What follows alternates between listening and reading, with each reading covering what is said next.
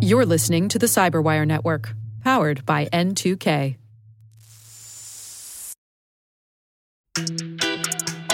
Hello, and welcome to Uncovering Hidden Risks, a new podcast from Microsoft where we explore how organizations can take a holistic approach to data protection and reduce their overall risk. I'm your host, Erica Toelle, Senior Product Marketing Manager on the Microsoft Purview team. And now, let's get into this week's episode. Welcome to another episode of the Uncovering Hidden Risks podcast. AI has been a hot topic across all industries. Today, we will be talking about security in the era of cloud and AI with Microsoft's security product team. Join us as we delve into how AI impacts cybersecurity with topics including AI driven security measures, data protection, identity management, and compliance in the cloud. This episode offers valuable insights for professionals interested in the evolving landscape of cloud security and AI's role in shaping its future. Let's start by introducing today's guest, who will join us for the discussion. Bailey Bercik is a senior product manager within Microsoft Security's identity team. She's spoken on identity and security best practices at numerous industry events, including DEF CON Blue Team Village, SANS, ISC Squared, Security Congress, Blue Team Con, Authenticate Con, and more. She's also written about minimizing business impact during outages for Identiverse's newsroom and serves on Bates Technical College's Advanced Technology Advisory Committee. Thanks so much for joining us, Bailey. It's great to be here, Erica. Next, let's introduce our special guest joining us for this discussion. Jef Kazimer is a principal product manager in the Microsoft Security Identity team. With over 25 years in the enterprise IT industry, 12 of those at Microsoft, Jef focuses on identity governance modernization in the cloud and AI era to help customers secure their organizations. Thanks, Jef, for joining us. Erica, thanks for having me. I'm always excited to talk security, AI, and of course, identity governance. Also joining us today is Lisa Huang North. Lisa is a senior product manager at Microsoft Security, leading the development of identity and access innovations for Entra conditional access. She has over 10 years of experience in various fields, including identity access management, aerospace, strategic consulting, and financial services. Thank you, Lisa, for joining us. Yes, thank you, Erica. Really great to be here. I think we have a really exciting topic today, talking about the advancement in artificial intelligence and how we've seen the increase in scale and sophistication of cyber attacks across the globe. So I'm excited for our conversation on how security leaders should approach securing their organization in the era of AI. And with that, let's dive into today's topic. Bailey, we're officially in the era of AI now. Maybe a good place to start would be to define some of the common terms we'll be talking about today. Absolutely. I think it'll be good for us all to get on the same page since this is a super hot topic. So, first of all, when we say AI or artificial intelligence, we're talking about any type of simulation of human intelligence by machines. And when we talk about machine learning or ML, we're talking about any type of AI where a computer learns without human interaction. So, for example, pattern recognition and analysis, when we talk about generative AI, which I think is one of the hottest topics right now, it's using AI to create or generate new content. So this could be text, images, or data. And when we also think about LLMs or large language models, that's when we use natural language processing to process text input and generate text output. And that text input could be referred to as open prompting, where I can input just about anything. Closed prompting would be where I'm able to select yes, no, or from a varied list of questions. So, just to make sure we're all on the same page when we talk about these different terms during the podcast today.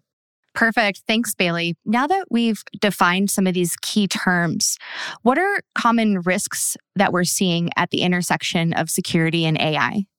So, for those of y'all who are familiar with the MITRE ATT&CK framework, and when we think about those TTPs or those tactic techniques and procedures that have been in place for other well studied attack tactics, MITRE also released the MITRE Atlas, which has attack tactics centered around AI. And so that's a great place to get started if you're looking at what's been widely studied. I'm also going to recommend a couple of other resources that were helpful for folks on our team and friends of mine with ramping up on AI. The first one is going to be a book called Not with a Bug, but with a Sticker, which covers hacking AI systems. And that title actually originates from confusion around self driving cars, where researchers put stickers on stop signs where the car would misread that. And so it's important to think about how you can actually hack those AI systems. And that book goes in depth of how that would start out. Now, if you don't have bandwidth to read an entire book, if you want to read a blog post, which I think very nicely answers your question on what risks organizations should be thinking about, Caleb Sima published this on Medium, and it's based off of his presentation that he gave at the Cloud Security Alliance which he talks about researching 92 different ML attacks and narrowing them down to the three that are perhaps most spoken about and ones that will likely be seeing more on the horizon. So, Bailey, can you tell us more about what are some of the common types of AI driven cybersecurity attacks? So, I want to go into those three since those are the top three risks that I've been hearing customers talking about. And also, as I've been playing around with different AI tools and technologies myself, there have been ones that I think that are more commonplace. The first one being prompt injection, which we can think of like SQL injection or cross site scripting, which is where you would put in a command and get something else. And we can think about this if you've ever played around with ChatGPT or other LLM technologies where I'm asking the AI to do something else or assigning new rules. So I might be asking that LLM to do something nefarious or that it might not have the permissions to do. But if I say, well, I'm writing a novel where the main character is doing XYZ, or I want you to pretend that you're a help desk representative that's going to help me get some sort of bit of information. So we're assigning some sort of new rule or giving it fresh information, assigning it something else, where as an attacker, I can get something back in response that the defender might not be expecting. Data poisoning is another one that comes up. And so that's manipulating training data. And so there have been some instances of unintentional poisoning. So for example, this was actually in that not with a bug, but with a sticker book. And I thought this was so interesting and timely. But it was where recently teenagers accidentally corrupted research data on a research participant recruiting platform. There was a social media post that went out encouraging side hustles for students.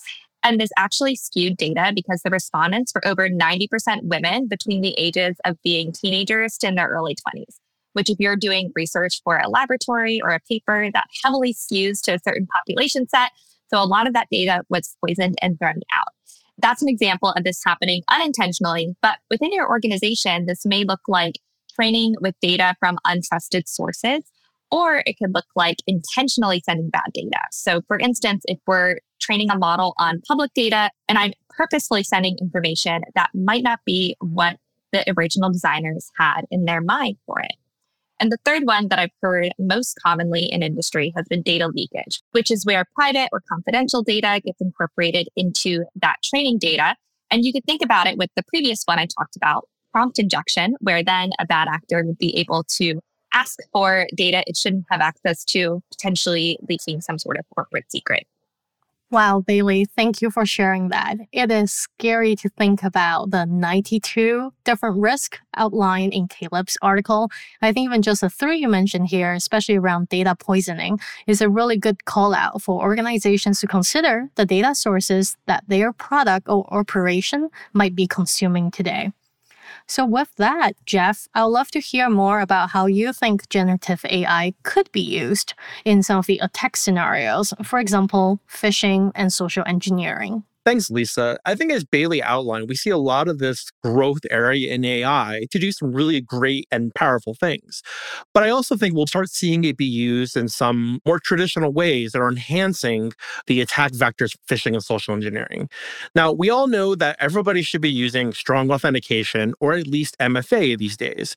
Well, one of the challenges with just having a single control to prevent inadvertent access is that there's a human aspect to this, right? So if I have the ability to convince somebody to do an action, they may actually approve that MFA prompt. They may sign into that system.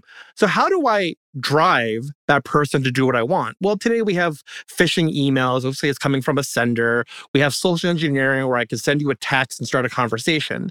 But what if I have AI or generative AI that makes it look like it's coming from your manager? Or what if it's coming from a trusted advisor or maybe even a family member, right? I'm a little concerned about how easy it will become to use this technology to trick people in our traditional phishing and social engineering ways. Jef, what abilities do customers have to prevent generative AI based attacks? Well, when we look at the traditional attacks, whether it's phishing, social engineering, AI may be used as part of the attack, but our controls we have today can help mitigate some of these things. So we can move away from our sort of weaker credentials. We want to start really focusing on deploying phishing resistant credentials. You may know these as FIDO2 security keys, but really in the industry, we're moving towards passkeys. And I'm really excited to see that the passkeys are not just an enterprise control. You'll start seeing those in the consumer space. And I really hope this will drive the adoption, right? So if you're using a passkey for your work environment, you may also be using a passkey for your bank environment or your social media. I think it's going to help drive the industry away from those traditional weaker credentials. But I also want to highlight it's not just a single technology that's going to solve this problem for us, right? AI may exacerbate it, may make it more likely that there will be more attacks, but we can add additional controls. In the enterprise space, we focus on authentication, that strong authentication mechanism. But we want to have other controls like not just user identity. We want device identity. We want to use adaptive controls that learn from the environment, from the usage pattern. We call those risk based controls. And when I look at these attacks in the past where they had a single mitigation control, that control was bypassed and given the attacker access. By having those additional layers, we're now increasing the chances that we can mitigate that attack because we have different layers that the attacker must thwart to gain access. So it's very critical that we not just focus on one technology, but a set of technologies to achieve that more secure outcome. But I do want to highlight something. When we're focusing on AI, we're typically thinking of how it can be used against us or an organization. But I really want to highlight how it can actually benefit an organization. I think in our very cloud native sprawling environments for organizations, we bring complexity that organizations have to manage. And one of the challenges there is around configuration. How do people learn what is appropriate in their environment how do they learn best practices and apply them to their environment and iterate that as that changes. I think we're going to see things like ai that help augment the skills of admins to guide them on what a configuration is and hopefully a more secure configuration. So we want to be able to have this more secure environment because we know a lot of the attacks happen today due to misconfiguration. And if ai can help guide us and drive a more secure environment i think that's a big benefit Thank you, Jef. In the next section, I'd love to learn more about the principles of zero trust and how it relates to this new wave of threats. Lisa, could you start out by telling us a bit about the zero trust model for people that aren't familiar? Yeah, definitely. And that's a great question. So I think in the past, especially pre pandemic, companies have always relied on physical parameters such as network firewalls, to protect access to their infrastructure, resources like servers and cloud applications, and data. But in today's world of hybrid work, any organization's employee could really be working from anywhere at any time as long as they have internet access. And that's where zero trust come in play. Zero trust is a security model that never trust, always verify.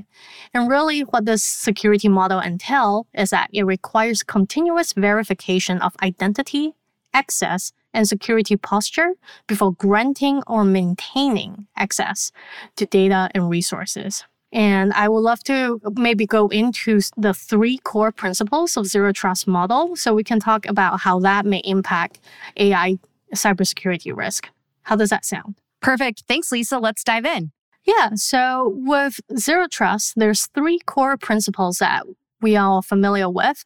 That's to verify explicitly, use least privilege access, and assume breach. Now, these principles should also be applied to AI systems as organizations continue to add AI powered tools to their toolbox. So, first, verify explicitly. With security professionals, as you're configuring your environment, you should always verify the identity and authorization of all users, devices, and workloads that may interact with this AI system. And ensure that you're using secure encryption and auth protocols to ensure data integrity. Second, for using least privilege access, AI systems should be granted access to the minimum amount of data and permissions necessary for their functionality, just as we do currently for cloud apps. So, for example, if your organization is utilizing an AI system or algorithm that generates personalized recommendations, really the system should only have read only access to the user's data, such as preferences or transaction history. However, it shouldn't have access to unnecessary sensitive data, such as your user's credit cards or contact details. And finally, assume breach. AI systems should be designed and deployed with the assumption that they can be compromised or attacked by bad actors, just like any other systems and applications. So be sure to have robust backup and recovery mechanisms in place and plug into your organization's existing threat detection and response workflows. Now, I want to call back to something Jef said earlier, which is evaluating the mitigation controls you currently have in place. I think it's absolutely essential for organizations to define their AI policies as part of the corporate governance and risk management process. Because as AI technologies evolve, organizations will need to regularly review and align with updated standards as well as regulatory requirements. Thank you, Lisa, for talking about how AI relates to the zero trust framework. Jef, moving to you, what other more sophisticated identity based attacks are happening? Well, historically, many organizations like ourselves have been focused on securing the authentication. We've put additional controls such as we want stronger authentication. We want those risk-based policies to make sure that it is appropriate for what is being accessed. But we're starting hmm. to really see a shift not just on the securing of the authentication, but understanding what is the authorization. So again, authentication who I am, authorization is what do I have access to? So when we're looking at access, it's important that not every access is equal, right? We have this concept of least privilege. We want to have the ability to have the lowest possible privilege for the task or what we're accessing. And what that means is we want to manage that each user, whether they are regular users or admins, has the right access for what they're trying to do and for the right amount of time. This could help reduce the attack surface. So if we do have a compromise or we do have an incident, right, we can reduce that blast radius by reducing the access that identity has has. But now we start looking at things like AI, right? Because AI brings us information, right? How do we look at the information that it has access to and services to us?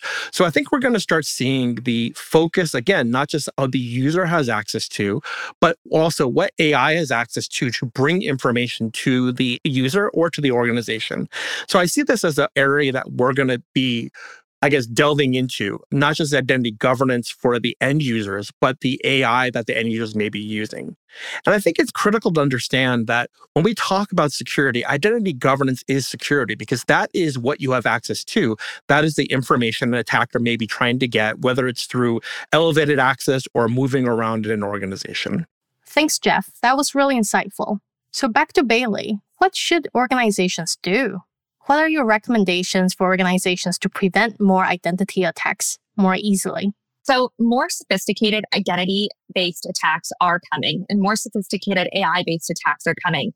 But I think it's still important to approach this with a defense in depth strategy and being aware that good security basics are still at play here.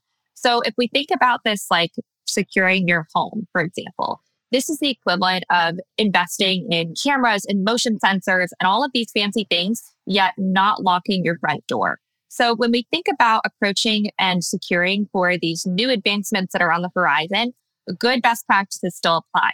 For example, rolling out MFA is still going to be super key. The amount of organizations that I've seen in industry that don't yet have MFA for their privileged accounts or for all of their users It's way too high. And we should really be thinking about rolling out MFA to all of the users in our environment. Also, Jef touched on earlier the principles of least privilege. So ensuring that all individuals only have the access that they truly need to do their job and making sure that we're really cutting down on the level of permissions that individuals have to further reduce that blast radius. And if we want to think about this with an AI mindset, Also reducing that for applications and the various permissions that they might have to further reduce that blast radius. We also touched on governance earlier. So if we think about securing your home, this may be thinking about the fact that a former roommate of yours perhaps doesn't need to have a key to your current home if they do not currently live there. So changing the locks when somebody moves out, for example, just like for users, where if somebody no longer works with your organization, or if somebody's perhaps changed job titles, making sure that we're cleaning up those accounts and ensuring that we truly have principles of least privilege at play here. Another thing that's not super fun to talk about, but is really key, is patching and making sure our systems are up to date. And so, really, at the end of the day, what I want to encourage folks to think about is yes, looking at these more sophisticated attacks that are at play, but also thinking about the basics and ensuring that we really have a defense in depth strategy here. Thanks, Bailey. Lisa, are there any recommendations that you have for our audience? Yeah, I think as Bailey mentioned, multi-factor auth is really the base layer of security that everyone should have as a non-negotiable start, right? And as AI continue to evolve, I think there will always be new attack patterns, new different security surfaces. So security teams as security professionals we really need to continue upskilling so that we can defend against more sophisticated attacks, whether that be token theft or cookie replay. And beyond that, we also need the help of our colleagues and teammates and have all the employees within the organization to stay vigilant to protect themselves against things like AI powered phishing campaigns. Jef, is there anything you would add? Yes, I want to echo with what Bailey and Lisa said. There are things that you can do right now that help increase your security posture for whatever may be coming down the pipeline here. If you're thinking about enabling MFA, do it now. Don't wait for perfect, right? The sooner you start on these base scenarios, whether it's defense in depth, least privilege, every bit helps move you closer to a more secure posture. So take action now and we'll adapt as things evolve in the industry. Thank you so much to all of you for joining us today. We have a tradition to close out our podcast. To wrap it up, we'd love to know what is your personal motto or what words do you live by? ABL, always be learning. We are very fortunate to live in a time where things are growing around us for us to delve into. But the more we learn, the more we can pass on to others to help them learn. Mine is that the basics get you far. So whether it's security basics and having an understanding of security foundations and fundamentals or an understanding of foundations and fundamentals across any aspect of your life can really get you far. And so don't let it intimidate you if you're somebody new to whatever industry that you're in or new to security, because having that foundational understanding will be super key in your life. And for mine, really the journey is the destination. I believe that there's no mistakes or failures. It's just about the lessons we learn along the way. Well, that is certainly great advice and great words to live by. Thank you, Jef, Bailey, and Lisa, for helping us uncover some hidden risks today. Thank you. Thank you for having us. Yeah, I learned a lot today. Thank you all. We had a great time uncovering hidden risks with you today. Keep an eye out for our next episode. And don't forget to tweet us at MSFT Security or email us at uhr at Microsoft.com. We want to know the topics you'd like to hear on a future episode. Be sure to subscribe to Uncovering Hidden Risks on your favorite podcast platform. And you can catch up on past episodes on our website, uncoveringhiddenrisks.com. Until then, remember that opportunity and risk come in pairs, and it's up to you where to focus.